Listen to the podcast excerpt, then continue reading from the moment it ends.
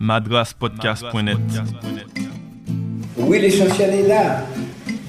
Une certaine, que une vision certaine, celle de la Martinique, de la ville, de la vie.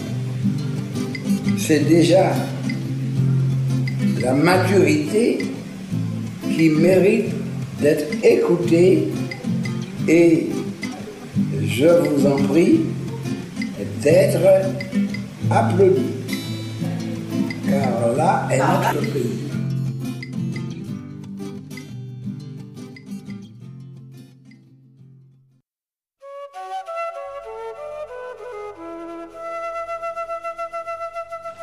Je suis né à Basse-Pointe, euh, dans le nord de la Martinique, et à ce moment-là un petit village, ou si vous voulez un gros bourg, entouré de villages. Sous la mer Atlantique, c'est ça le décor. Et je crois que, bien entendu, ce sont pas des choses dont on a toujours clairement conscience, mais enfin, il est clair que le fait d'être né dans cette partie de la Martinique, incontestablement, m'a marqué, a marqué mon inconscient. Nous sommes avant tout des insulaires. Et puis nous sommes une île volcanique. J'ai toujours pensé que la Martinique était née de. Quand ça parle de la surrection de rochers, c'est pas seulement du rocher du diamant, mais je crois que c'est toute la Martinique qui est née de volcans, du volcanisme sous-marin. Et le volcanisme est extrêmement important à la Martinique. Il y a eu deux volcanismes. Ce qu'on appelle le vieux pays, c'est un peu tout le sud. C'est le résultat du premier volcanisme martiniquais. Et puis, vous avez le second volcanisme, et le dernier témoin de ce volcanisme jeune, c'est la montagne Pelée. La montagne Pelée, c'est vraiment la petite dernière. Donc, par conséquent, c'est une terre qui est née dans les convulsions. Une terre crachée des entrailles les plus profondes de, de la terre. Et tout ce côté-là, je crois, tout ce côté flégréen, a beaucoup influencé mon imaginaire.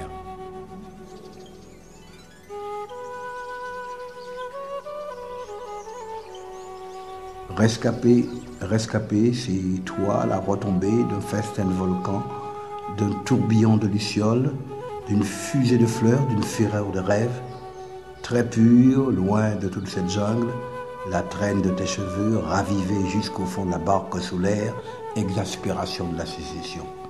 De temps en temps, à travers la brume de sable qui s'éclaircit, à travers les yeux cicatriciels du ciel, je la vois qui bat des paupières, histoire de m'avertir comprend mes signaux, qui sont d'ailleurs en détresse des chutes de soleil très anciens. Les siens, je crois bien être le seul à les capter encore. Plus d'une fois, j'ai enhardi la vague à franchir la limite qui nous sépare toujours, mais le dragon gouverne le cap de cette eau interdite, même si c'est souvent en inoffensif carré plongeur qu'il survient respirer à la surface maudite. Alors quel oiseau sacrificiel aujourd'hui te dépêcher, rescapé, rescapé, toi, exil mien et reine des décombres, fantôme toujours inapte à parfaire son royaume.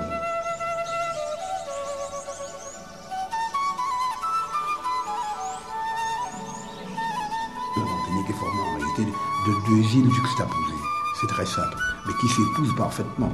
Un nord beaucoup plus sauvage, beaucoup plus abrupt, de la montagne, de la forêt humide, et puis un sud qui est plus, qui est plus, je dirais pas plus beau, je dirais plus joli, hein, plus créole peut-être. Oui, il y a des paysages qui sont plus émouvants que d'autres. Et nos paysages du Nord me parlent et m'interpellent. Trontirs, draperie, conciliabule de Dieu sylvestre, le papotage hors monde des fougères arborescentes.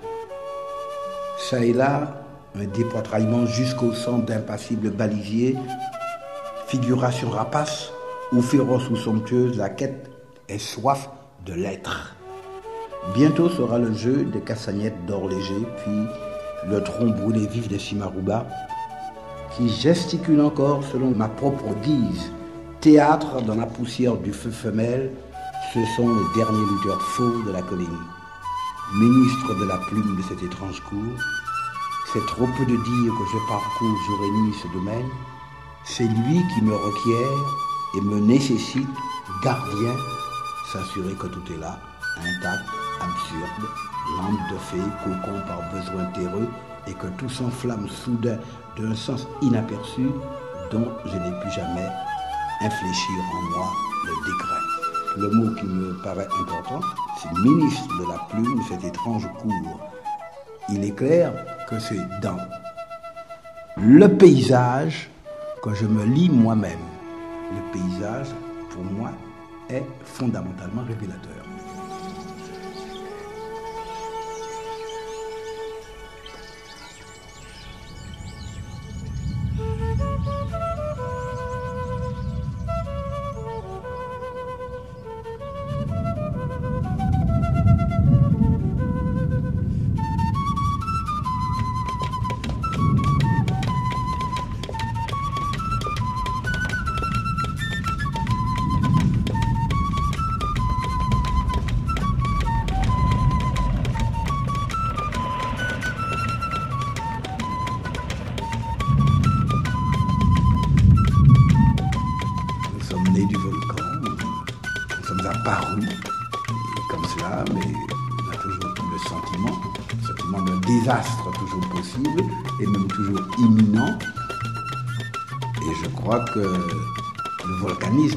Pour quelque chose.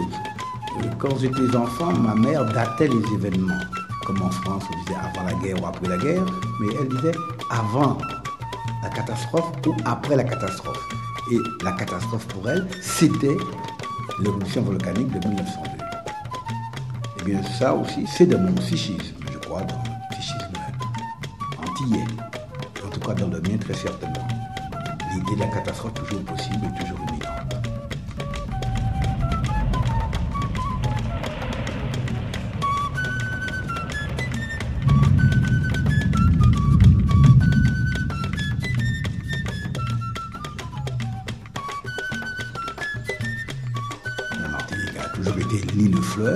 aussi l'île aux arbres. J'ai toujours été fasciné par l'arbre. Je sais pas la psychanalyse, c'est pas à moi de le dire, mais il est vraisemblable que, cette vie souterraine, c'est un racinement. Que ceci, ce terme est important pour moi, un racinement. S'agripper à la terre, se pousser vertical, se pousser vers le ciel, ses bras qui s'étendent pour embrasser le monde. L'imaginaire. L'arbre a chez moi une présence réelle jusqu'à présent, je dois dire. Il y a des arbres que je connais, que je vais voir, à qui je rends dévotion, année après année. Comment ils ont poussé, où ils en sont dans leur végétation, dans leur comportement. Il y a des arbres amis.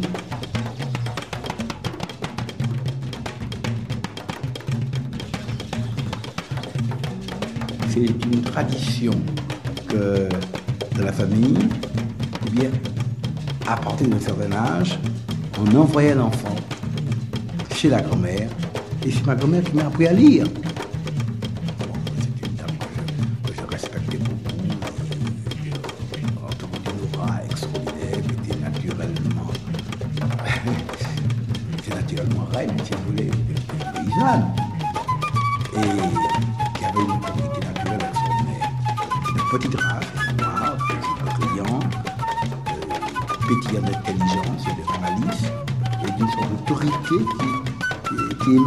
Sa personne. Partout où elle était, elle était naturellement chef de quelque chose. Elle était chef du village, chef charismatique de hameau. Aucune jeune fille ne pouvait se marier sans aller demander la permission à maman Nini. Bon, personne, aucun curé ne ne prendre possession de la paroisse sans rendre visite à ma grand-mère. Elle était chef de la confrérie. Partout où elle était, elle avait de rayonnement. Et alors, euh, c'est quand je me suis rendu au Sénégal, que je suis à que j'ai rencontré, à Chagall, j'ai rencontré la reine Sébène, une paysanne. Et c'est extraordinaire, comme ma grand-mère lui ressemble, les yeux étonnants d'intelligence, euh, une, une dignité extraordinaire, et c'est d'elle que Malraux disait, j'ai vu bien des reines, c'est pas la moins de toutes. Ma grand-mère était comme ça. Je suis sûr que ma grand-mère venait de cette côte guinéenne.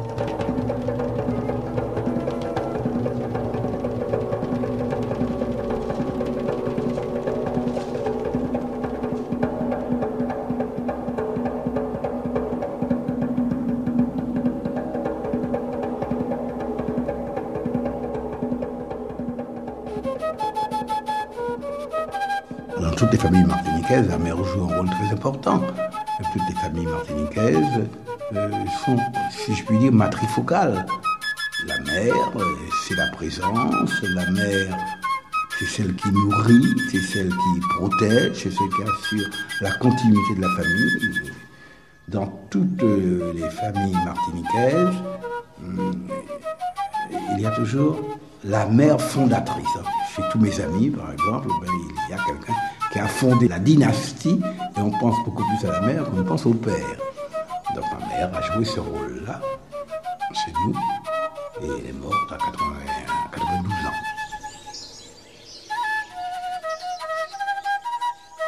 De vers, de ponces, de vols épars d'oiseaux, à travers la dentelle hurlant, tout île est des telchines, féroces tourneurs en rond.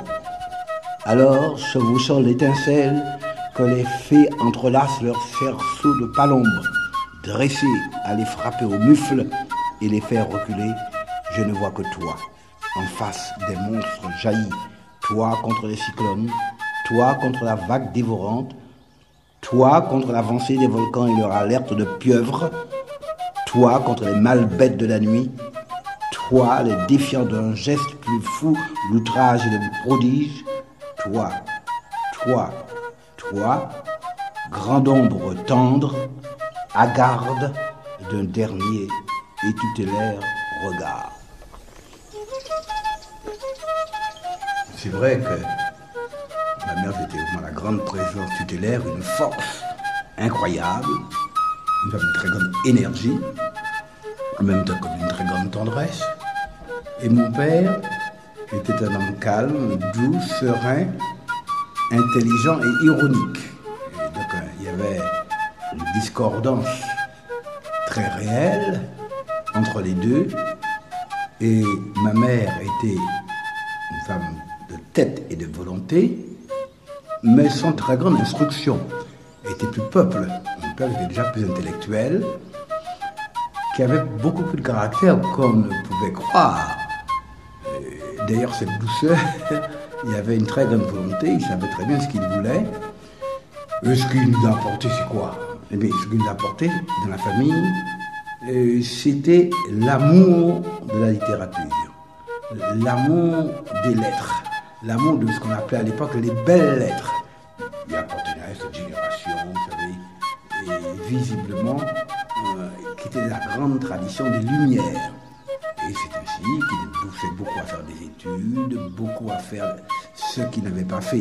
Et a toujours regretté de ne pas savoir le latin. Par conséquent, il nous poussait tous à faire le latin. Il m'a fait lire, beaucoup fait lire, les poètes, mais aussi beaucoup les romanciers, Balzac, Flaubert, qu'il aimait beaucoup, et Victor Hugo, les, les Misérables, bien sûr, c'est lui qui m'a fait le premier des Misérables, y compris aussi Duc Jargal.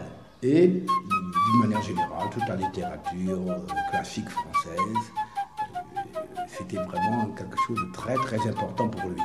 Donc euh, c'est une époque tout à fait républicaine, presque 48 ardes, et par conséquent très inspirée des idéaux républicains de l'époque. L'école républicaine, l'égalité, la fraternité, c'était vraiment pour eux des choses qui comptaient et dans lesquelles ils croyaient profondément. Il était comme tous les Martiniquais, il était l'admirateur de Schellcher. C'est une des caractéristiques de la famille. Il a vécu dans un milieu où existait et perdurait le souvenir, la conscience de la traite, de l'esclavage et des luttes de nos peuple. Y avait incontestablement là, dans les traditions familiales, le souvenir des luttes anti-esclavagistes.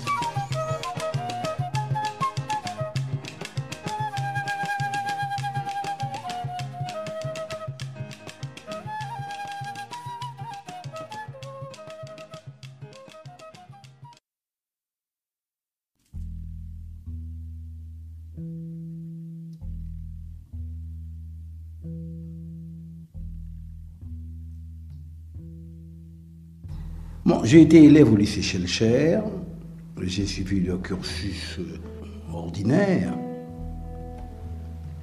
J'ai été studieux parce qu'il y a des choses qui m'intéressaient, d'autres qui m'intéressaient moins.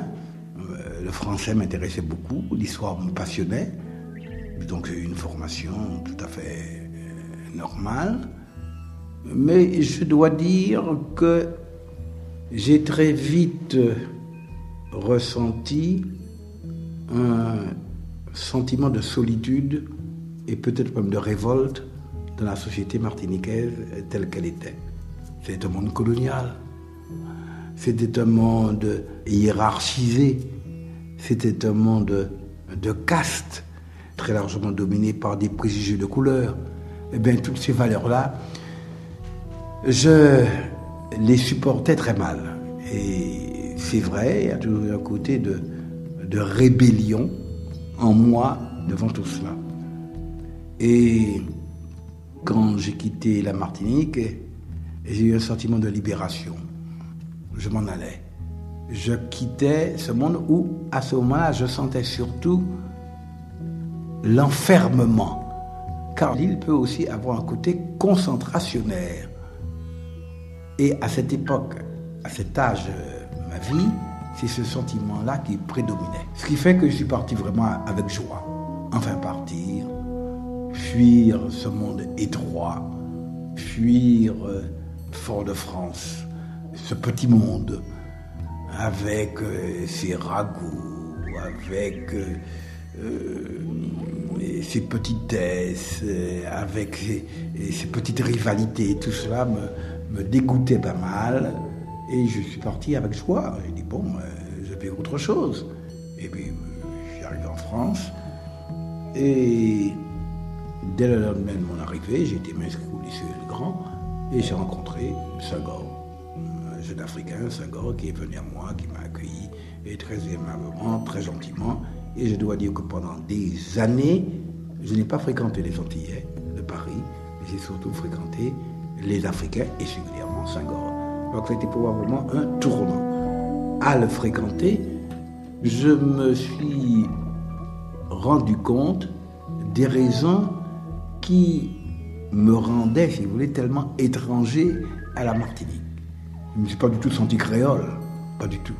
Et la présence de ce gars a réveillé en moi l'Africain ou le nègre fondamental, si vous voulez. J'ai mieux pris conscience de moi-même. Donc au fond, à Paris, vous n'avez pas connu la solitude, grâce à Saint-Gor. Nous avons connu ensemble la solitude, mais enfin, nous avons fait des amitiés. J'ai eu de, très bons amis, souvent français d'ailleurs. Enfin, la rencontre fondamentale pour moi était l'Afrique. Parce que par Saint-Gor, j'ai l'impression que j'ai connu l'Afrique. Et je me suis rendu compte que beaucoup de phénomènes, beaucoup de traits de la culture martiniquaise euh, qui me paraissaient singuliers, bien, je les comprenais parce que je me rendais compte que c'était tout simplement des survivances des cultures ou des civilisations africaines. Et ça a été pour moi un apport fondamental. L'ethnographie naissait à ce moment-là, et tout ce qui touchait à l'Afrique, tout ce qui touchait aux Antilles, tout ce qui touchait à la culture, nous intéressait profondément. Et c'est ainsi qu'un jour, nous avons découvert traduction du livre de Frobenius c'est l'histoire de la civilisation africaine. Alors nous sommes précipités là-dessus et cela m'a appris beaucoup de choses. Tout va ensemble. Les Martiniquais avaient intériorisé les valeurs du colonisateur et les valeurs de la classe dominante. Qu'est-ce qui invente les valeurs des sociétés? C'est la classe dominante. La classe dominante, c'était quoi? Ben, C'était celle des béquets et c'était celle du colonisateur. Les Martiniquais étaient de parfaits colonisés par conséquent, euh, ils avaient épousé tout à fait euh, le point de vue européen. Notre littérature antillaise était avant tout une littérature démarquée de la France. Et c'était inévitable. autrement dit, quand en France on était parnassien, on était parnassien à Martinique, quand on était symboliste en France, on était symboliste euh, à la Martinique, c'était une littérature vraiment coloniale, dominée par les grands modèles. Eh bien, nos modèles, nous les avons cherchés ailleurs à partir de, certains moments. Et nous nous sommes dit, bon, il faut, il faut revenir à la source première, il faut revenir à notre culture propre, il faut chercher en nous-mêmes les possibilités de la création et non pas dans des modèles français. Et donc par conséquent, il y a eu tout ça fait concomitant, fait le, sentiment d'une identité et d'une originalité que nous devions, donc par conséquent, exprimer d'une manière euh, impérieuse. Ce que nous avons compris, Senghor et moi, c'est l'importance de la culture et l'importance des cultures. Parce que jusque là, nous avions une conception que nous avions, c'est celle qui était transmise par la tradition française. La culture, c'était la civilisation. La civilisation, c'était l'Europe, c'était le rationalisme. L'Afrique, c'était la sauvagerie, c'était l'inculture et tout le reste. Mais pas du tout. Nous avons appris, nos nous ont appris, et Faubourg nous a appris ce que c'est que la culture, autrement dit l'expression du génie d'un peuple. Tout ce que les hommes ont inventé pour rendre la vie vivable et la mort affrontable, c'est ça la culture. Mais c'est ça nous l'avons appris. Ben oui, mais les, les, Européens ont trouvé, ont, inventé des choses, les Égyptiens en ont inventé d'autres, les Grecs en ont inventé, ben les Nègres aussi ils en ont inventé. Alors, donc un très grand intérêt pour la culture entendue dans ce sens-là et non pas dans le sens académique euh, du mot, euh, un peu l'équivalent de la civilisation telle qu'on l'opposait à la sauvagerie au XIXe siècle. Ça a été pour nous une chose capitale. Alors bon, qu'il y avait une culture africaine, et moi j'ai pensé qu'il y avait une culture antillaise.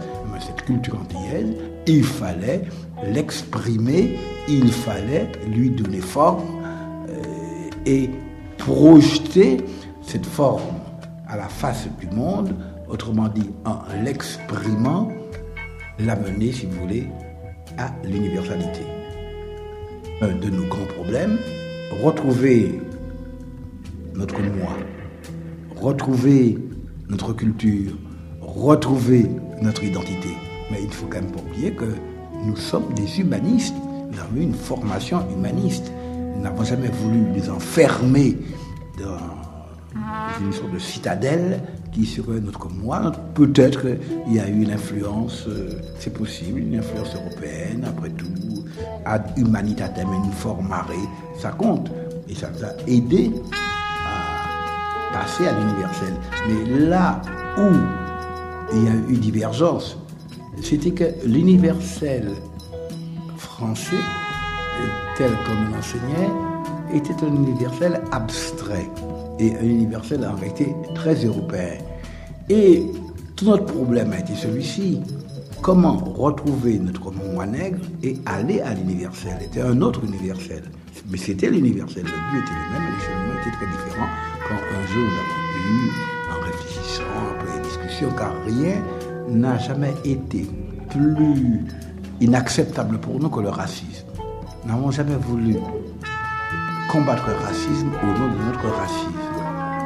Par conséquent, nous recherchions notre singulier, mais ce singulier, nous avons toujours considéré qu'il fait l'amener à l'universel, alors d'où l'importance de la phrase de Hegel que nous avons trouvée dans la phénoménologie. Hein. Ce n'est pas par l'oubli ou par la négation du singulier que l'on va à l'universel, car c'est ça que nous a fait croire, nous, au lycée. Il fallait oublier ce moi africain, il fallait oublier ce moi martiniquais, il fallait aller à l'universel. Mais nous avons fait le cheminement différent.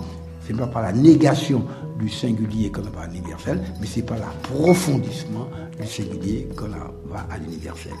Nous avons conclu euh, avec une joie incroyable. Et eh bien, ça y est, tu vois, plus on sera nègre, plus on sera humain.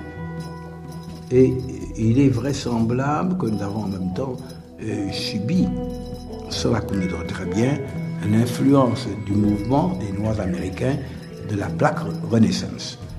C'était l'époque de Langston Hughes, de County Cullen, de Stephen Spender, etc.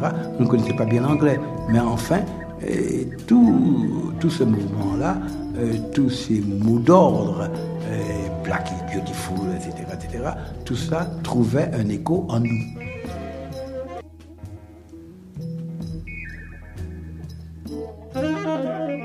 Léopold Sédar Senghor. La négritude a créé la civilisation.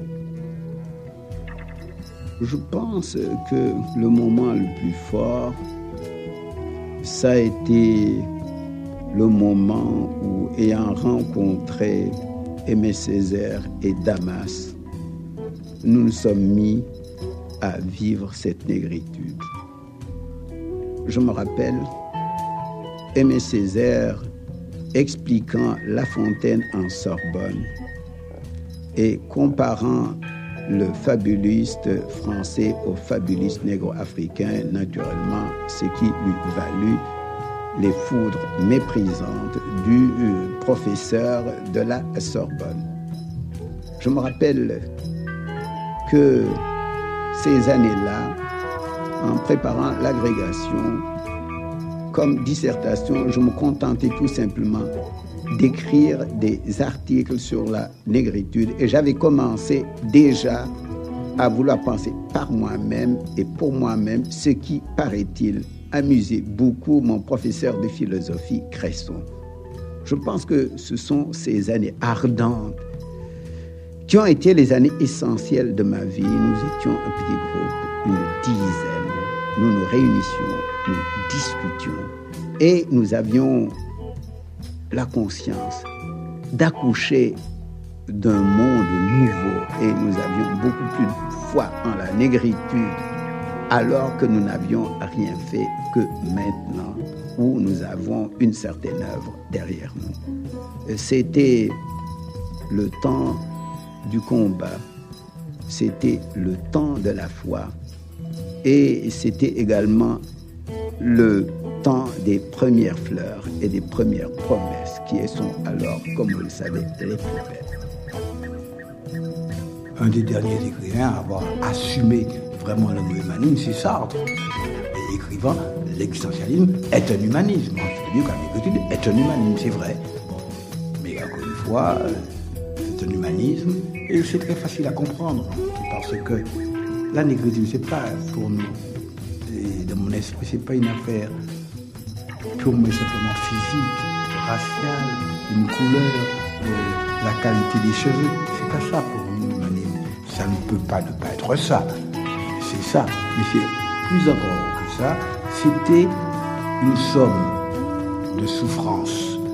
C'était une histoire. C'était une douleur. C'était le sentiment d'une oppression. C'était le sentiment d'une exclusion. C'était tout ça pour moi la négritude.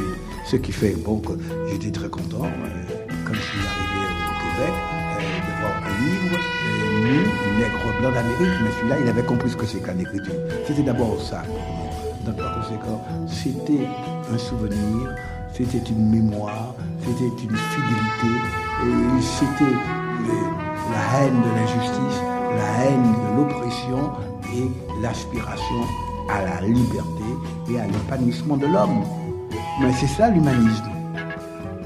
L'humanisme, c'est quoi? C'est passer de ce cas particulier à un cas général.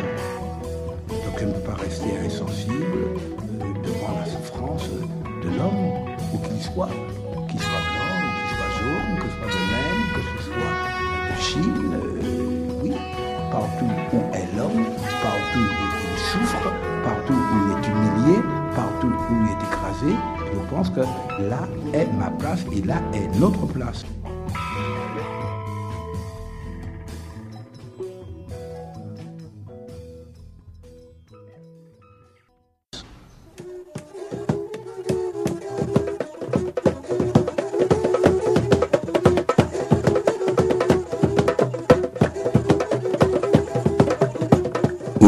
Petit matin, bourgeonnant danse frêle, les Antilles qui ont faim, les Antilles grêlées de petites véroles, les Antilles dynamitées d'alcool, échouées dans la boue de cette baie, dans la poussière de cette ville sinistrement échouée.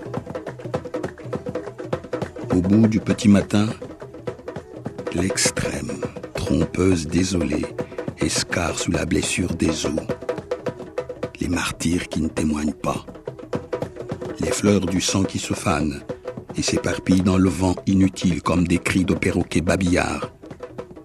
Une vieille vie menteusement souriante, ses lèvres ouvertes d'angoisse désaffectée. Une vieille misère pourrissant sous le soleil silencieusement. Un vieux silence crevant de pustules tièdes. L'affreuse inanité de notre raison d'être.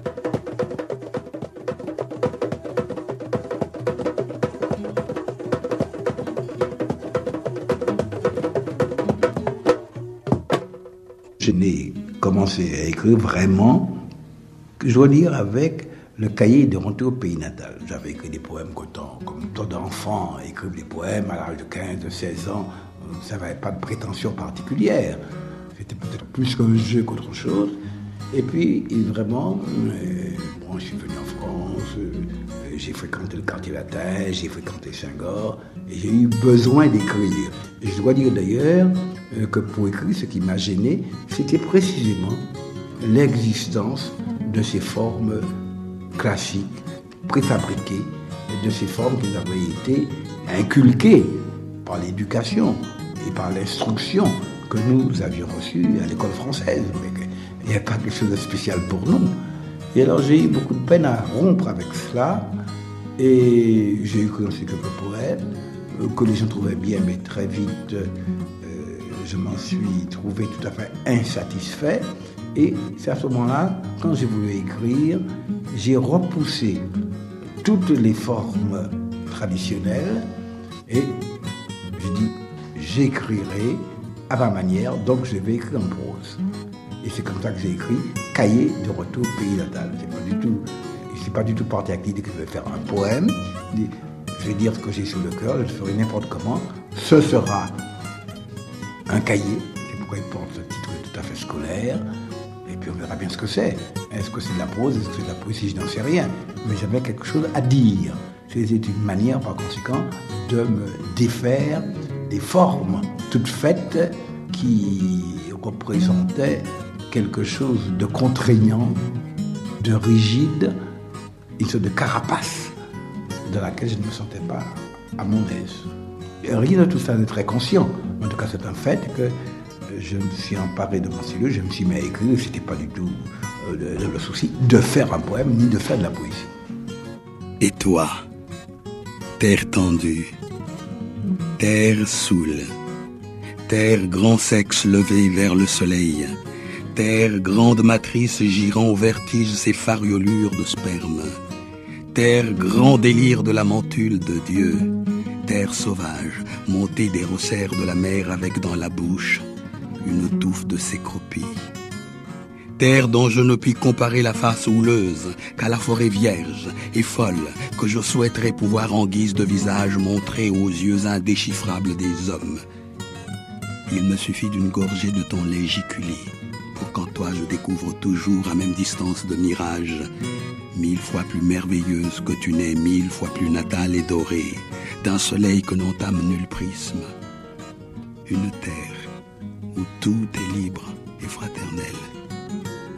Ma terre. J'ai très vite attaché l'importance ce mot. Même moi, je me demande pourquoi. Mais peut-être comme maintenant, je m'en fais quelque idée. Parce que tout simplement, c'est Heidegger qui l'a dit. Le mot, la demeure de l'être. Et je suis un étant en quête de l'être. Je crois qu'il y a là une raison fondamentale. Je suis toujours chercher moi-même. Où suis-je? Qui suis-je? Que sommes-nous? Les questions qui sont des questions fondamentales. Il me semble que le mot nous indique le cheminement.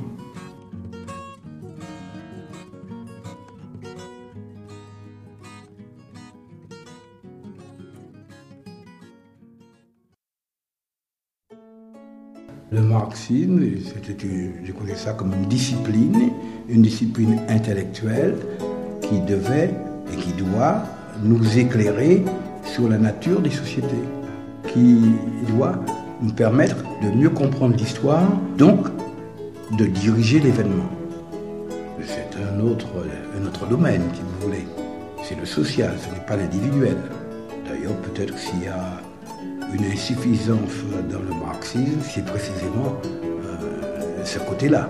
Je vis dans une société, je pense qu'il faut la transformer, et pour la transformer, il faut la comprendre. Comment ne pas se référer à une doctrine comme le marxisme, d'autant plus que je me sens d'accord avec le but, euh, je suis d'accord avec le socialisme. Seulement, euh, ce que je pense, c'est que le marxisme n'épuise pas tout. Il n'explique pas l'être et euh, je ne sais même pas s'il définit entièrement et totalement une morale. C'est peut-être d'avoir voulu élargir démesurément le champ d'application du marxisme qu'on est arrivé à un certain nombre d'erreurs.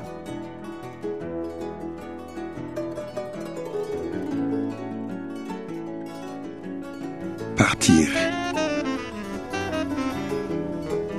Mon cœur bruissait de générosité emphatique.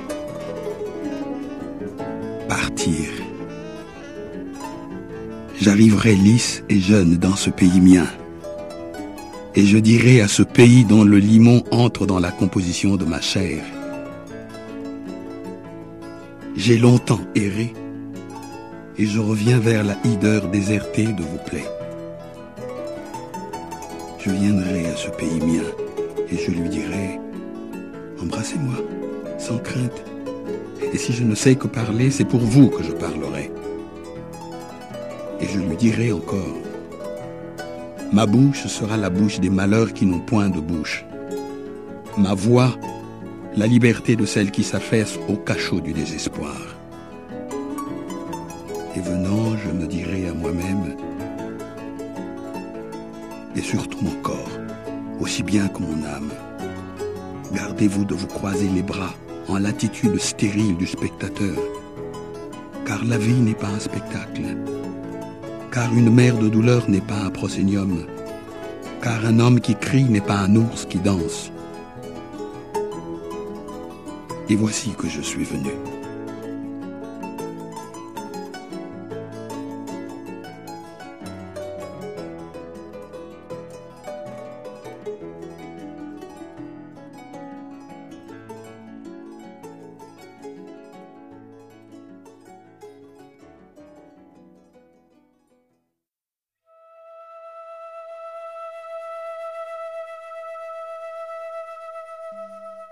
1940, Fort-de-France. Aimé Césaire crée avec sa femme Suzanne, Aristide Mauger et René Ménil la revue Tropique. Tropique n'est pas autre chose que la suite de l'étudiant noir. De quoi sommes-nous partis, Senghor et moi? De constat qui me paraît fondamental. C'est que le fait essentiel, c'est la culture. Le politique, ce n'est qu'une conséquence. Aucune politique ne vaut si elle ne s'appuie sur une culture. Autrement dit, nous avons considéré, Senghor et moi, que la libération première, la libération essentielle, le combat fondamental qu'il fallait mener, c'était d'abord le combat contre l'aliénation culturelle. La libération de l'homme, par conséquent, pour nous, devait commencer par la libération culturelle, l'affirmation de notre identité. Et ça qui est la chose capitale. Je l'ai dit de l'étudiant noir, et par conséquent, arrivé à la Martinique, ce qui me frappait, c'était le vide culturel. Il fallait donc le meubler, il fallait apprendre aux Martiniquais hein, à se reconquérir, à redevenir eux-mêmes. C'est peut-être une illusion, en tout cas c'est ce que nous avons voulu faire. Beaucoup de gens, ils n'ont pas toujours compris, souvent ça a été sans jeu de mots, dénigré. Certains considéraient que c'était petit bourgeois, d'autres considéraient que, euh, que tout ça était bien élitiste. Enfin, nous avions l'impression que nous jetions quand même les bases de quelque chose de nouveau. C'était une révolution culturelle. J'essaie de faire participer le plus grand nombre possible d'intellectuels martiniquais euh, à la création de cette revue. Parce que tout nous venait d'ailleurs. Mais non, nous pouvons nous y mettre nous-mêmes et il faut faire quelque chose. J'ai toujours voulu créer. Je crois qu'il n'y a pas de libération sans création. Sans quoi il n'y aura plus qu'à accepter le monde tel qu'il est. Un monde fait par d'autres et qui n'est pas fait pour nous. Je pense qu'il y a d'immenses forces qui sont latentes et qu'il faut que les hommes prennent confiance en eux-mêmes et que tous nous créons quelque chose, ne serait-ce que pour apposer notre effigie sur ce paysage martiniquais. René Ménil. La publication de Troupi se situe à un moment et dans des circonstances dont la particularité doit être précisée. Non seulement nous étions dans le système colonial traditionnel, mais c'était en quelque sorte la montée de l'hitlérisme. C'est-à-dire que nous avions une double lutte à mener. Il n'était pas question des institutions coloniales seulement, mais aussi de l'aggravation de l'exploitation coloniale sous la forme d'un fascisme nouveau, le pétainisme aux Antilles.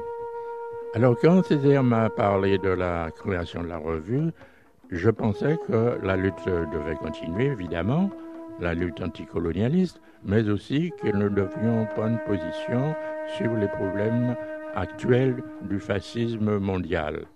Césaire lui-même avait pris position sur toutes ces questions dans le cahier de retour au pays natal que l'on retrouvera dans Tropique. Et à ce moment-là, vous êtes sous l'autorité de Vichy, c'est-à-dire sous une censure. Nous rusons, nous rusons, nous présentons. Euh, ils n'ont pas toujours très bien compris. De temps en temps, ils avaient quelques, euh, quelques soupçons. Mais enfin, j'avais bien le droit, moi, de parler de, de Frobenius. j'avais bien le droit de parler de Ballarmé. C'était difficile d'intervenir, nous prenons les précautions d'usage, et puis ils considéraient que c'était le fait de quelques intellectuels sans audience particulière, jusqu'au jour où ils ont vu les implications de tout cela, et la revue a bel et bien été interdite à la fin du régime de Vichy, où on nous a déclaré raciste, raciste nègre et révolutionnaire. Et pour ceux qui n'ont jamais rien inventé, pour ceux qui n'ont jamais rien exploré, pour ceux qui n'ont jamais rien dompté, et pour la joie, et pour l'amour, et pour la douleur au pied de larmes réincarnées. Et voici au bout de ce petit matin ma prière virile, que je n'entende ni les rires ni les cris, les yeux fixés sur cette ville que je prophétise belle. Donnez-moi la foi sauvage du sorcier. Donnez à mes mains puissance de modeler. Donnez à mon âme la trempe de l'épée. Je ne me dérobe point. Faites de ma tête une tête de proue, et de moi-même mon cœur. Ne faites ni un père, ni un frère, ni un fils, mais le père, mais le frère, mais le fils, ni un mari, mais l'amant de cet unique peuple. S'exilant aux États-Unis, Breton et d'autres, tels que Masson, Dominguez, Vifredo Lam, sont passés aux Antilles en 1941 à la Martinique. Et alors, c'est en parcourant les rues de la ville que dans une vitrine, il a vu la revue Tropique qui publiait son premier numéro. Et c'est ainsi qu'il a été très facile de se rencontrer, de rencontrer Césaire, nous passions de longs moments, soit en discussion, soit en promenade à travers l'île. Sans que Césaire ait pris position pour le surréalisme, son écriture était surréaliste. Et Breton a reconnu, en quelque sorte, Césaire comme étant l'un des siens. Je ne connaissais pas Breton, je ne connaissais pas très bien le surréalisme, mais le surréalisme était aussi dans l'air comme tout le reste, et Ménil connaissait beaucoup mieux que moi. Et puis Breton a une passage ici, il est débarqué, et si je puis dire, entreposé hein, euh, au Lazaret. Il n'était pas prisonnier, le mot serait exagéré. Hein. Il sortait, il venait à Fort-de-France, et puis un jour, il passe dans les rues de Fort-de-France, et il voit dans une vitrine une publication, c'était tropique. Il l'ouvre, comme il raconte lui-même, sans grande conviction, et puis il reste stupéfait, et il trouve ses textes beaux, et tout de suite il a voulu connaître les auteurs de ce texte, et c'était Ménil et moi-même, et tout de suite, eh bien, ça a été une, vraie rencontre, euh, très amicale. J'étais un homme vraiment qui me fascinait, parce que c'était vraiment un poète. Il avait un sens étonnant de la poésie, un détecteur de poésie, dans le moindre geste, dans le moindre fruit, dans la moindre fleur, dans n'importe quelle histoire. Mon ami Senghor dirait, on voit bien que c'est un celte. Hein, hein. c'est le goût du merveilleux. Et, et, le sens du merveilleux, il l'avait. Bon, ah, c'était prodigieux, ça m'a beaucoup éclairé. J'ai compris la quête de Breton et la quête du merveilleux, mais qui allait aussi de pair avec euh, la quête de la liberté. Hein, rappelez-vous son ode à Fourier, par exemple. Et euh, il s'agissait euh, pour lui de réconcilier la raison et l'imagination, le rationnel et le merveilleux, et découvrir un autre monde, un monde surréel. Et bien tout ça a été pour moi une très grande leçon. J'étais frappé par l'ampleur de l'ambition, par la générosité de la démarche. il ne s'agissait pas d'une école littéraire, c'était beaucoup plus que ça. C'était toute la vie elle-même qui s'éclairait de manière différente.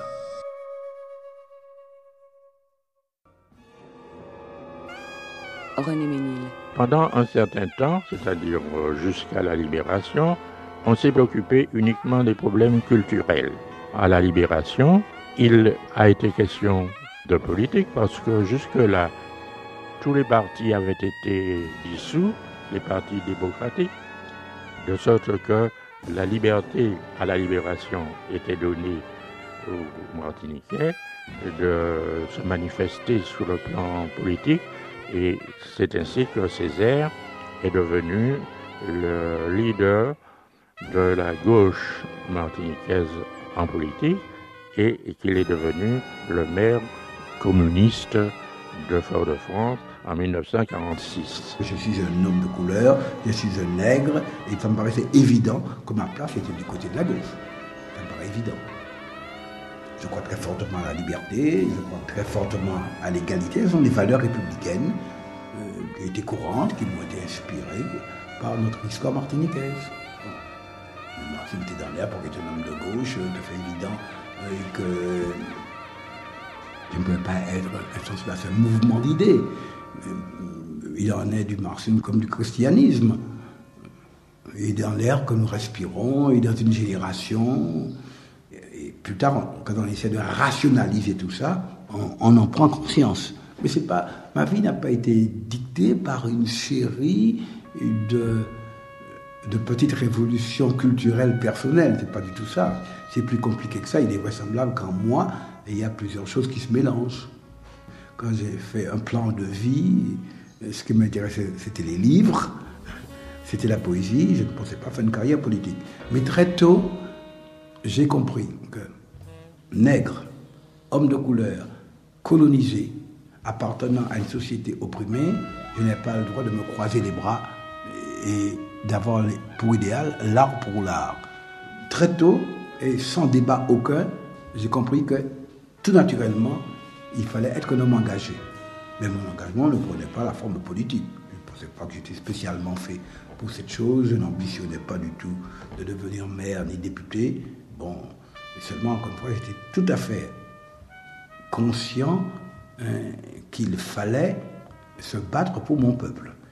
Et le hasard, comme souvent dans la vie, a joué un très grand rôle dans, ma vie, dans ma carrière politique. Il se trouve que la guerre m'a encore renforcé dans l'idée du nécessaire engagement de l'intellectuel, et plus encore dans un pays colonisé.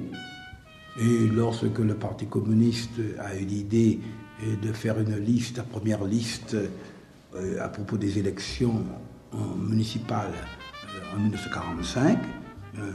ils ont pensé à mettre sur la liste non seulement des communistes purs, mais aussi des gens qui avaient des sympathies à gauche.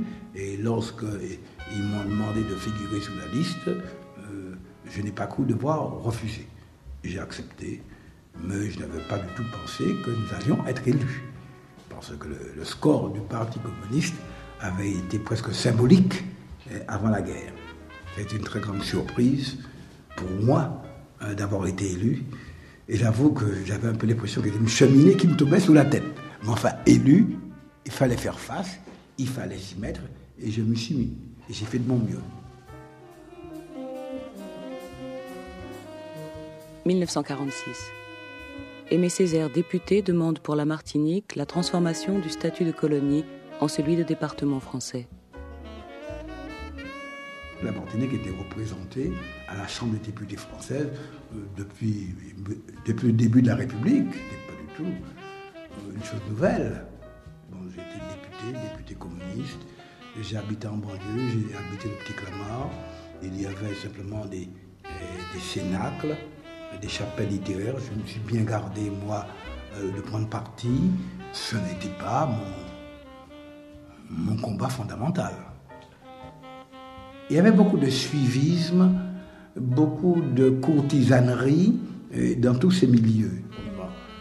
Tout cela me déplaisait beaucoup. Ce n'est pas ma nature, je me considère comme un sauvage. Euh, cette politique de salonarde me déplaisait et m'irritait, c'est tout. Je n'y participais pas. Moi, j'étais communiste, je n'étais pas existentialiste. J'ai bien senti que euh, Sartre était un, grand écrivain, c'est sûr. J'étais beaucoup plus frappé par l'homme, si vous voulez, que euh, par la philosophie. L'existentialisme, j'étais. C'était vraiment la mode. Ça ne m'a pas touché particulièrement. Mais Sartre, j'ai toujours admiré Sartre. L'homme que j'ai connu vraiment, euh, qui était vraiment pas dire le, un de mes meilleurs amis, ne pas mettre de numéro, mais enfin vraiment un des tout premiers, c'était Michel Léris. Tous les dimanches, mes enfants et moi, hein, nous étions à Étampes chez Michel Léris. Ou bien on allait chez lui au quai des Grands Augustins. ça faisait presque partie de la famille, si vous voulez. C'était un grand ethnologue. Et il est venu en Martinique et il a écrit des très important contact de civilisation à la Martinique. C'était tout à fait mon sujet, c'est ça qui m'intriguait le plus. J'ai toujours eu l'idée qu'il y avait une culture martiniquaise et j'ai été frappé par les survivances africaines.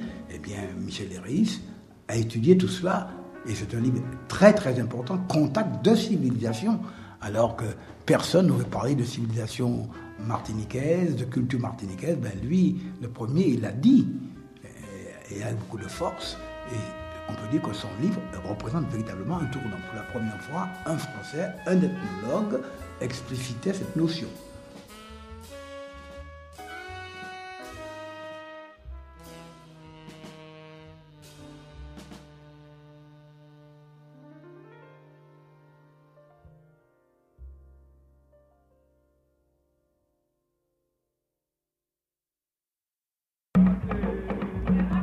Avait très mauvaise réputation. À la Martinique, euh, les Martiniquais avaient de Haïti l'image euh, qu'en donnaient les Français. Mais quand je suis arrivé en Haïti, j'ai très vite frappé ben, par la beauté du pays, l'intelligence et le sens artistique de ce peuple. Euh, j'ai découvert d'abord que c'était des Antillais exactement comme nous, il n'y a pas de différence essentielle. C'était seulement une Martinique qui était beaucoup plus grande et qui avait conservé intact un nombre de valeurs déjà menacées à la Martinique. Donc euh, une Antille où les valeurs de la négritude avaient pu se conserver et avaient pu s'épanouir magnifiquement dans le domaine culturel. C'était pour moi la plus belle la plus grande des Antilles, et plus grande encore quand on se souvient de l'épopée que représente l'histoire de Haïti. Car il ne faut pas oublier que euh, Haïti ne jouit pas d'une liberté qui lui a été octroyée, que la liberté d'Haïti, elle a été conquise.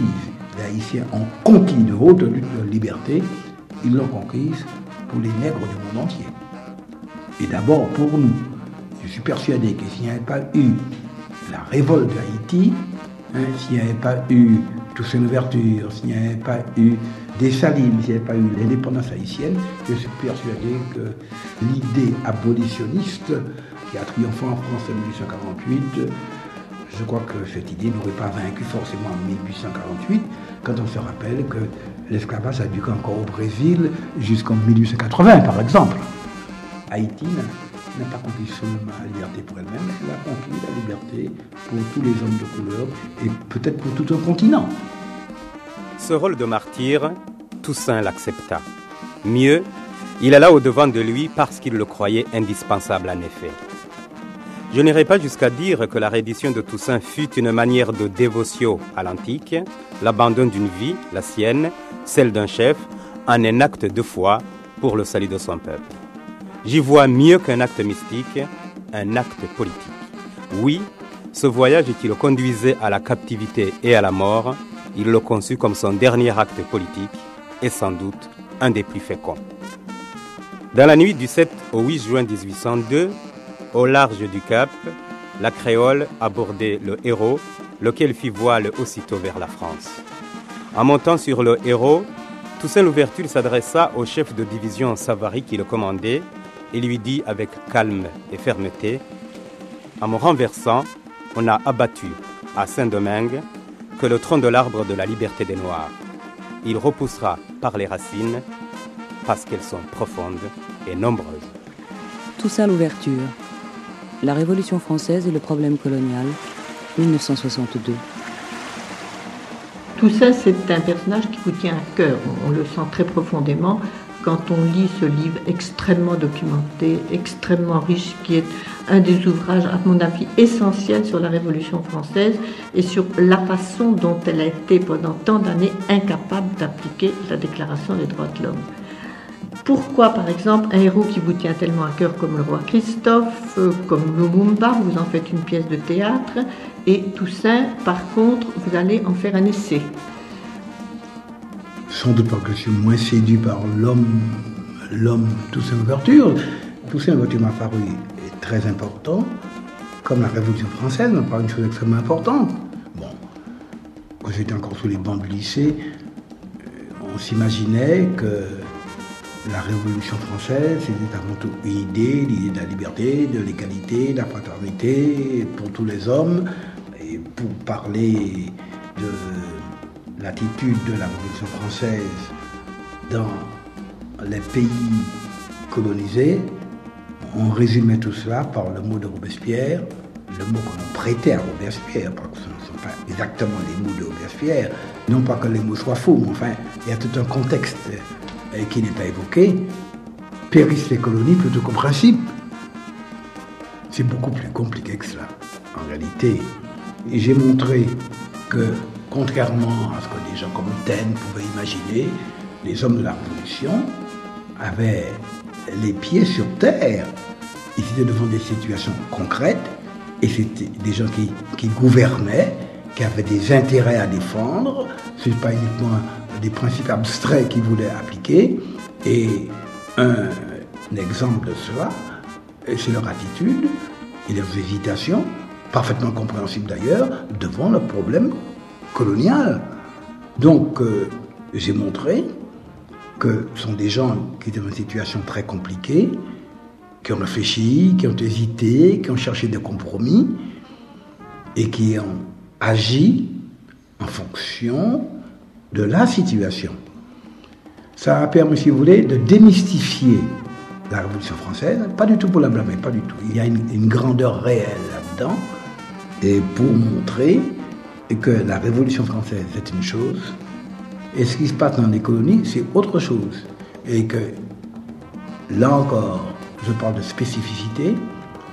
Pour moi, les événements de Haïti, c'est une révolution coloniale ou anticolonialiste qui se greffe sur la Révolution française. C'est pas purement et simplement, comme certains s'y l'imaginaient, le prolongement outre-mer de la Révolution française. C'est autre chose. Et Toussaint Louverture, c'est pas simplement un jacobin pétanois. Non, ce n'est pas vrai. C'est tout à fait autre chose. Et je crois que c'est une lumière importante. Il y a là deux situations qui sont irréductibles l'une à l'autre. Même si la situation première a favorisé la naissance de la seconde situation. Nous sommes donc devant un gouvernement, nous sommes devant une société, une société coloniale, avec ses problèmes. Et les problèmes sont différents pour les uns ou pour les autres, selon la classe à laquelle on appartient. Il y a une métropole, mais dans le pays, il y a des privilégiés, il y a des colons, des colons blancs. Vous avez une masse intermédiaire, mais ce sont les mulâtres. Puis vous avez un pauvre peuple qui est un peuple issu de la traite, alimenté par la traite, ce sont les nègres. Et ils sont esclaves. C'est trois choses différentes et je montre comment ces trois classes réagissent devant les événements, les événements de France. Alors d'abord, vous avez une poussée que j'appelle la fronde des Blancs, car eux aussi ils avaient des revendications. Après tout, les insurgents d'Amérique, les gens qui ont conquis l'indépendance euh, des États-Unis et sous l'Angleterre, c'était aussi des Blancs, parce qu'ils avaient aussi des revendications. Ben, après tout, ça aurait pu se produire en, Haïti. Et les Blancs auraient très bien pu faire leur révolution et conquérir leur indépendance. Ils en ont été tentés. Donc, par conséquent, ça n'a pas été jusque-là, hein, parce que les événements n'ont pas permis. Enfin, il y avait la fronde des Grands Blancs. Et puis ensuite, il y avait une classe intermédiaire, les mulâtres. Et eux, qu'est-ce qu'ils demandaient? C'est pas l'indépendance qu'ils demandaient, ils voulaient l'égalité avec les Blancs. Parce qu'ils ont demandé. Et puis il y avait une qui n'en avait qu'une chose, c'était la liberté. Et donc par conséquent, la révolution était nègre et ne pouvait être que nègre.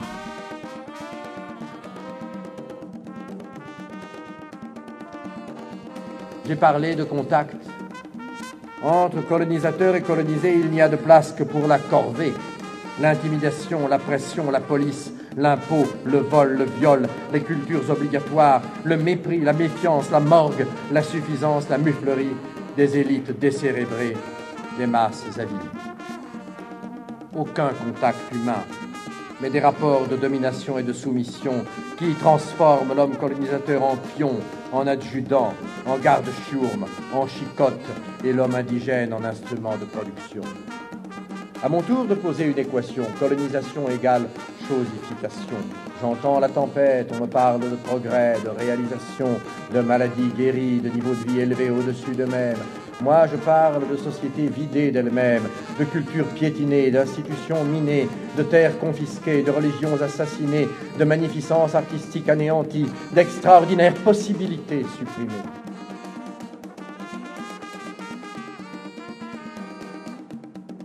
Discours sur le colonialisme. Et ce qui a un mot euh, que personne ne peut récuser, c'est le mot aliénation. Voilà la situation coloniale. Voici des gens hein, euh, à qui on apprend. Encore une fois, ce n'est qu'une caricature, que ça n'a jamais été entièrement vrai. Ah, grosso modo, on apprend qu'il y a une civilisation, il y a la civilisation, la civilisation, c'est la civilisation européenne. Il faut remettre les choses au point. Voici des gens à qui on est prêt à apprendre que leurs ancêtres sont les Gaulois. Il faut remettre les choses au point. Et voici des gens qui ne pensent qu'à aller mourir pour la France. Bon, non pas que je déteste la France, pas du tout, et qu'ils vont mourir euh, pour leur patrie. Mais ils n'ont qu'à aller en France eh ben, et, voir le regard euh, que leur lance euh, la bonne femme ou l'épicier du coin. Ben, il faut être clair, quoi.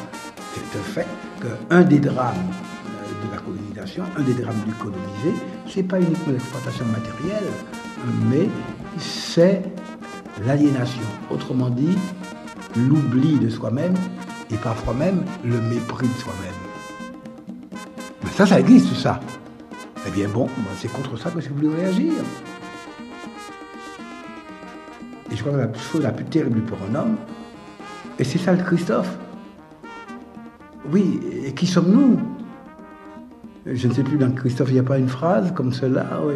Toussaint, Christophe, tous ces sobriquets de l'histoire, mais sentez-vous la douleur d'un homme euh, de ne pas savoir son nom et à quoi son nom appelle Il y a là, un drame. je crois que je le résume dans un poème. J'ai de ma salive étroite, oui, c'est le verbe poétique. J'ai de ma salive étroite tenu liquide le sang, l'empêchant de se perdre au squam oublieux. J'ai rappelé aux Antillais, aux neufs inconsolés, la vérité. C'est celle qui est symbolisée par le sang qui coule dans leurs veines. J'ai de ma salive étroite liquide le sang, l'empêchant de se perdre aux squams oublieux. J'ai chevauché sous les mers incertaines les dauphins mémorants, inattentifs à tout, sauf à recenser le récif, à bien marquer la mer. J'ai, pour les choix des dieux, réinventé les mots, où j'ai pris pied, j'ai défoncé la friche, creusé le sillon, modelé la dos, ça et là, piquant, bout blanc après bout blanc, ô espérance, l'humble dégras de ta bouture amère. Le dégras, c'est le champ cultivé sur une pente, c'est un mot antillais, un mot créole. Et bout après bout c'est l'allusion à la culture de la canne à sucre.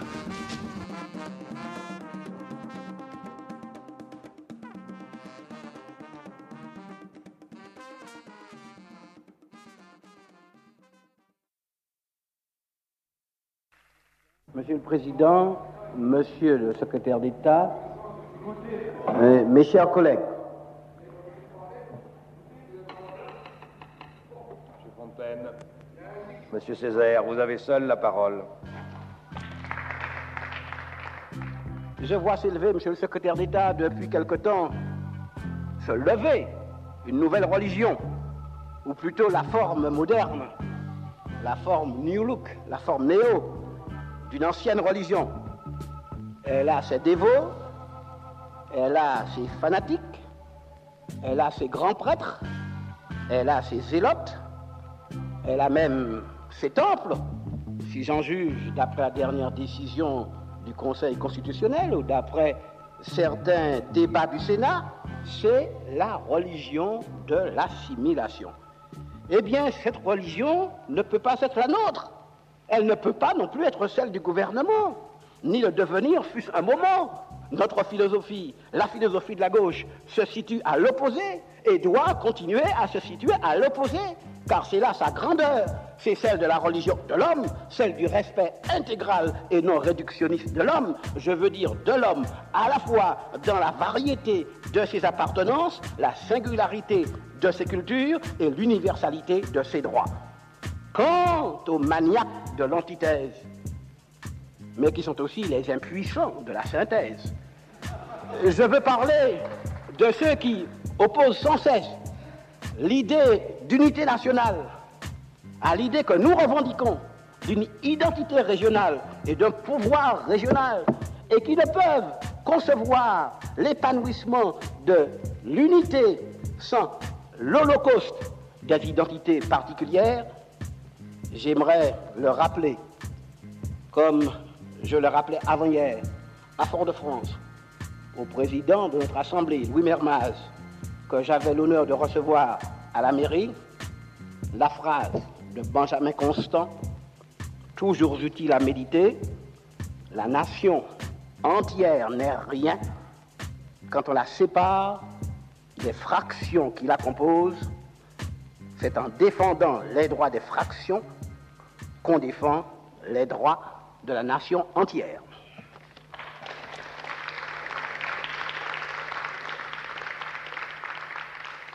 Je suis un paysan têtu, acharné, persévérant, consciencieux en général, fantasque sans doute, mais toujours il y a une idée.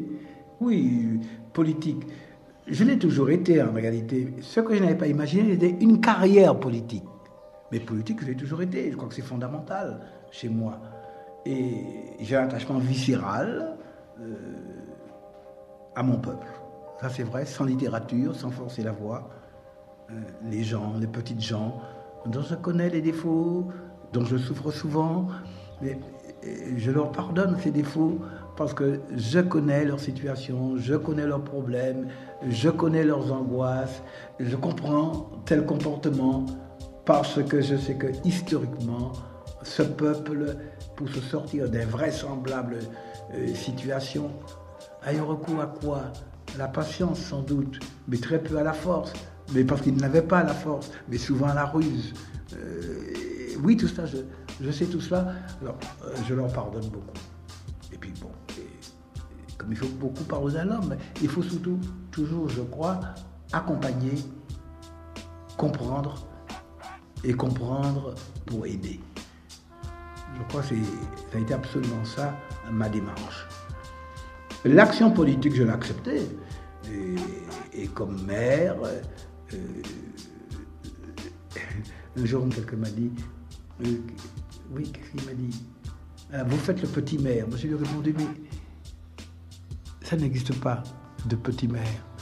Et il y a de la grandeur dans la petitesse, dans les petites choses, dans la moindre chose, il y a de la grandeur, à condition que tout cela, à l'horizon de tout cela, il y ait un but. C'est l'idée qu'il faut exploiter le moindre événement pour aller dans le sens que nous voulons. Quand je suis arrivé à l'Assemblée nationale, je me suis aperçu qu'il y avait eu au moins 15 propositions de loi qui avaient été déposées par mes prédécesseurs pour ce qu'ils appelaient l'assimilation. Et quand j'ai été élu, l'aspiration essentielle du peuple martiniquais, au point que mandat impératif m'en a été donné, ramenez-nous ce qu'ils appelaient l'assimilation. C'était effroyable pour moi. Et alors, j'ai analysé la situation. L'assimilation est un mot que je déteste. C'est le symbole même, à mon avis, de l'aliénation, donc du colonialisme. Mais soyons calmes, be cool, et regardons bien. Qu'en fait-il que tant de gens, tant de pauvres gens demandent l'assimilation Que cache ce mot? Eh bien, je m'aperçois que ce qu'ils veulent, c'est quoi? Ils veulent avoir les mêmes droits que les Français. Ils veulent les mêmes salaires que les Français. Ils veulent être gouvernés d'une manière décente et non pas que tout le pouvoir soit entre les mains d'un homme qui s'appelle le gouverneur. Voilà ce qu'il demande. Donc plus de liberté, plus de dignité, plus de sécurité. Est-ce que cela ne mérite pas que l'on se batte pour de telles choses? Donc laissons des mots, voyons ce qu'il y a derrière. Bon, ils appellent ça comme ça, mais on peut l'appeler différemment. Et j'ai commencé à l'appeler différemment. Je n'ai jamais, lisez mon rapport à l'Assemblée nationale, je n'ai jamais employé le mot assimilation. Et j'ai transformé quoi? Ils ne s'en sont pas très bien rendus compte. Ça, vraiment, je crois que là, je les ai, je les ai à peu près tous eus. J'ai transformé le mot en départementalisation, autrement dit. J'ai fait de cette revendication d'assimilation la revendication d'un statut nouveau, d'un statut qui, comme tous les statuts, est purement technique, donc précaire et révocable c'est le département. Ça peut être autre chose demain. Tandis que l'assimilation est une chose qui est profonde, qui est intime, qui est personnelle, qui vous marque à jamais. C'est le refus de soi-même, c'est un reniement de soi-même. Et jamais je n'ai voulu cela. Même à travers les textes de loi que j'ai déposés, on le sent. Donc par conséquent, assimiler jamais, départementaliser. Oui, après tout, mais pourquoi pas, moi je veux bien. Et alors, ensuite, j'ai accepté parce que j'ai très vite la conviction que la pire des choses, c'est de choisir pour un peuple. C'est un sacré mépris de quelques intellectuels qui croient bon, qu'on va forcer un peuple à obéir et à choisir ce qu'eux-mêmes ils ont choisi dans le silence du cabinet. C'est une sacrée liberté que l'on prend. Et c'est pour cela que vous voyez, des décolonisations qui aboutissent à quoi? À de terribles tyrannies. Parce qu'il y a les détenteurs de la vérité. J'ai toujours pensé qu'il faut commencer par écouter, essayer de comprendre, essayer de, de faire un tri. Et ayant donc conquis la départementalisation, qui, quoi qu'on en dise, a apporté un plus au peuple martiniquais. Beaucoup plus de liberté ne pourrait que n'importe quoi à l'heure actuelle. Aucun préfet ne vous arrêtera. Aucun pays n'est plus libre dans la Caraïbe que nous. Nous avons obtenu la sécurité sociale, nous avons obtenu plus de dignité. Il y a des élections, des élections libres. Nous pouvons dire oui, nous pouvons dire non, mais nous pouvons choisir. Donc par conséquent, je crois que c'est un, apport qui est très important. Je crois qu'il y a aussi une relative sécurité, en tout cas certainement plus qu'à la Jamaïque et certainement plus qu'en Haïti. C'est tout. Voilà concrètement ce que nous avons fait. Mais je me suis rendu compte aussi, parce qu'il faut être honnête et honnête avec soi-même, je me suis rendu compte et j'ai réfléchi, est-ce que c'est la fin de l'histoire? Alors, il y avait un choix à faire. Ou bien être au département français, ou bien devenir un État indépendant. Oui, comme Haïti, comme Sainte-Lucie, comme la Jamaïque. Bon, c'est pas du tout absurde, ça ne me répugnait pas du tout. Mais, encore une fois, il faut tenir compte des aspirations du peuple et savoir si vraiment il en résultera un progrès pour notre peuple. Je me suis rendu compte que le meilleur moyen de rendre la départementalisation populaire et l'assimilation possible, c'était précisément de présenter comme idéal aux Martiniquais l'indépendance. Les indépendants, ils ont fait si bien qu'ils ont fait peur au peuple martiniquais. Le peuple martiniquais, en jetant un regard autour de lui, a eu peur, ayant peur de l'indépendance. Voilà. Alors, mu par l'idée qu'on ne fait pas le bonheur d'un peuple malgré lui, qu'on ne choisit pas pour un peuple, on peut faire mûrir l'idée dans un peuple, mais en définitive, c'est le peuple qui doit choisir. Me trouvant devant le dilemme ou la départementalisation, avec tous les dangers que cela comporte, cela comporte aussi des dangers. Un des dangers étant précisément cette assimilation que j'ai voulu rejeter. Donc je suis entre la départementalisation et l'indépendance. Contrairement à ce que certains croient ou insinuent, ce n'est pas du tout un compromis que j'ai cherché. Pas du tout. Au contraire, en faisant ce que j'ai fait, j'ai de concilier les extrêmes. Je me suis mis tout le monde à dos. J'ai contre moi les assimilationnistes, j'ai contre moi les indépendantistes. Il est beaucoup plus confortable de rester dans son bureau, de toucher s'il le faut n'importe quel président de l'État français et de dire qu'on est indépendantiste. Qu'est-ce qu'on risque? Rien. Même pas la culture de l'État. Bon. J'ai une déformation, je réfléchis, je raisonne et je suis volontiers dialecticien. J'ai cherché une formule, non pas de compromis, mais une formule qui me permit de transcender la thèse et l'antithèse. Et il m'a semblé que l'autonomie était cette formule-là, une sorte de formule qui nous permettrait à la fois d'être nous-mêmes, de nous gouverner nous-mêmes, tout en restant dans un grand ensemble, le grand ensemble dans lequel euh, l'histoire nous a fourrés. Bien voilà. Alors par conséquent, c'est ainsi que j'ai présenté l'autonomie, qui me paraît une formule très moderne et une formule qui, appliquée, aurait certainement été la solution de bien des problèmes qui font à l'heure actuelle l'actualité tragique du monde. Mais voilà, voilà ma démarche. Encore une fois, c'est la recherche de modus vivendi à la fois raisonnable, réaliste et humain. Quelle naïveté en effet de croire que dans un domaine tellement complexe, des rapports unissant la France et tel département d'outre-mer, tout se ramène en définitive au libellé d'une clause d'ordre législatif ou constitutionnel, voire que tout dépend de telle ou telle combinaison d'ordre électoral. Je le dis à l'adresse des départementalistes frileux, des liens qui ne seraient que juridiques seraient des liens bien fragiles, et c'est le cas de le dire, la situation, en effet, ne tiendrait qu'à un fil.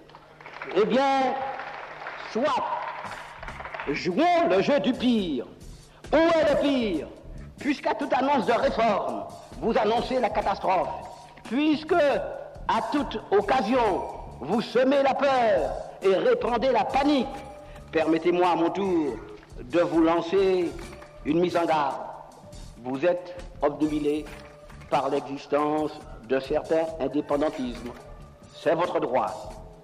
Mais il y a un danger, un autre danger, contre lequel vous oubliez de vous prémunir.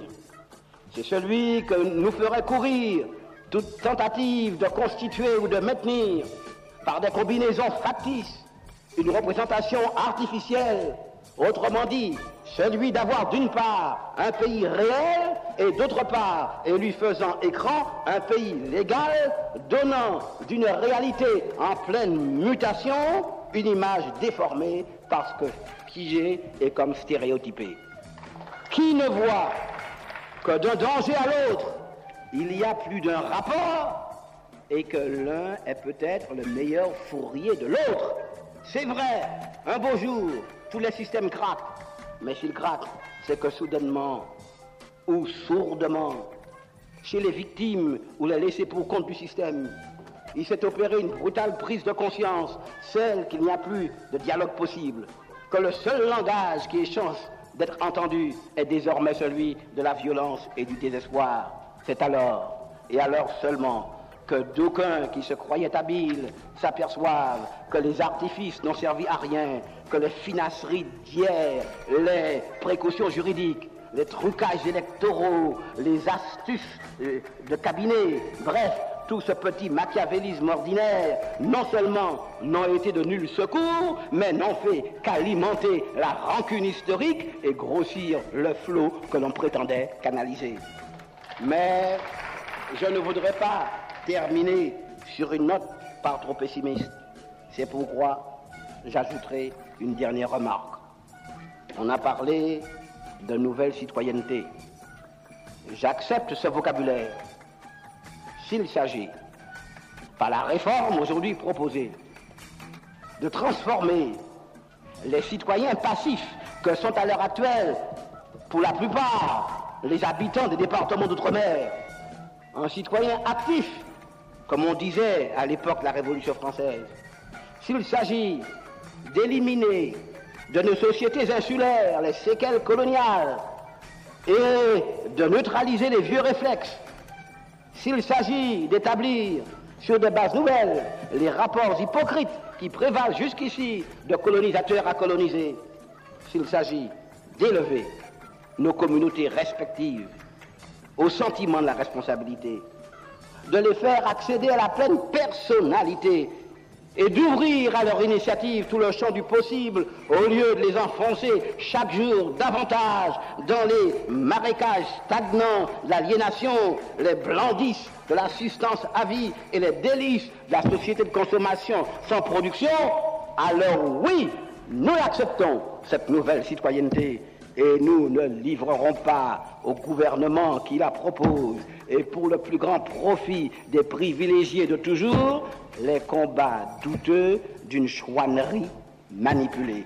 Nous ne serons pas de ceux qui, sous de fallacieux prétextes, entreprennent par des actions d'arrière-garde de bouder leur histoire en même temps que le progrès.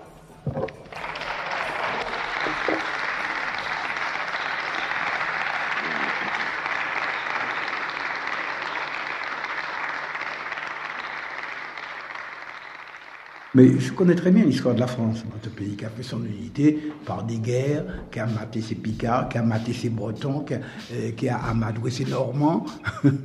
et puis un beau jour, ils ont dit la France est une et indivisible. Ben, c'est un idéal. Bon, mais pourquoi pas? Les Jacobins n'ont fait que continuer ce qu'avait fait le roi de France, et Napoléon n'a fait que continuer ce qu'avait fait la Révolution. Donc, par conséquent, toute l'histoire de la République a été comme ça. Ça a aussi sa grandeur, et ça a fait de grandes choses, c'est tout. Bon un universalisme, un humanisme très réel. J'ai connu des gens et des professeurs à moi qui croyaient Dieu comme fer, que c'était ça la mission de la France, et qu'ils n'avaient pas le droit d'avoir le préjugé de couleur parce que nous étions des hommes. Ben, c'est assez beau, ça, non? Donc, par conséquent, la France, pour des raisons historiques, euh, a résolument tourné le dos au régionalisme. Mais d'autres pays, en Europe, ont tenu compte du régionalisme. Et ils ne pouvaient pas ne pas le faire. C'était une réalité qui s'imposait, tout le monde n'avait pas la force des rois de France. Bon, les Italiens ont une, constitution. L'article 1er dit que la République est une indivisible, mais l'article 2 déclare que la République reconnaît et favorise l'existence des particularismes locaux. Comment aurait-il pu ne pas le faire Puisque l'unité italienne est tellement récente? Comment faire quand vous avez la Sicile, quand vous avez le Trentin Haute Adige, que vous avez un nord et un sud? Comment faire pour ne pas reconnaître euh, les identités régionales? Donc la France aussi y viendra. Et elle y vient tout doucement. C'est un combat à mener. C'est un combat à mener. Et je crois que l'avenir appartient à cette idée.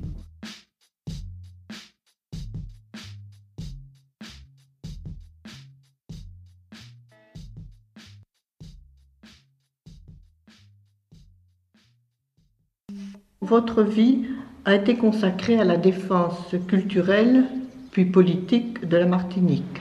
L'œuvre littéraire a voulu faire prendre conscience aux Antillais de leurs différences, à l'accepter et à la revendiquer. Et l'œuvre politique a voulu leur donner une place dans le concert des nations. Ces deux œuvres, d'ailleurs, sont devenues un modèle exemplaire pour tous les spoliés de la terre, ce que vous appelez vous-même la force de regarder demain. Bon, c'est un bilan extrêmement positif. Mais comment voyez-vous l'avenir de la Martinique? Il avoir beaucoup d'humilité. Je crois que ce que nous avons réussi à faire quand même, ce que nous avons souhaité faire, en tout cas Senghor et moi, c'est une sorte de, révolution. On ne disait pas révolution culturelle, le mot n'était pas encore à la mode, mais en tout cas une sorte de révolution copernicienne. Bien entendu, c'est une utopie. Je sais bien que c'est une utopie, c'est pas du tout la naïveté, mais je crois qu'il faut donner aux hommes à rêver. C'est le meilleur moyen de leur donner à penser. Oui, vous savez, quand dans la vie de tout homme, il y a des moments d'exaltation, il y a des moments d'enthousiasme, il y a aussi des moments d'angoisse, des moments de dépression, euh, des moments d'abattement. Cela arrive, notre sort à tous. Et je ne suis pas du tout partisan de rodomontade, de, de morceaux de je ne crois pas du tout. Je me veux modeste, mais je n'ai jamais voulu désespérer de l'avenir. Et pourquoi? Je crois que ça fait partie de, de mon goût, de ma passion, tout qu'on fait pour la vie. C'est vrai. Bien sûr, il y a la défaite, mais il n'y a pas que la défaite, il y a aussi autre chose. Et c'est ça qui nous donne la force de regarder demain.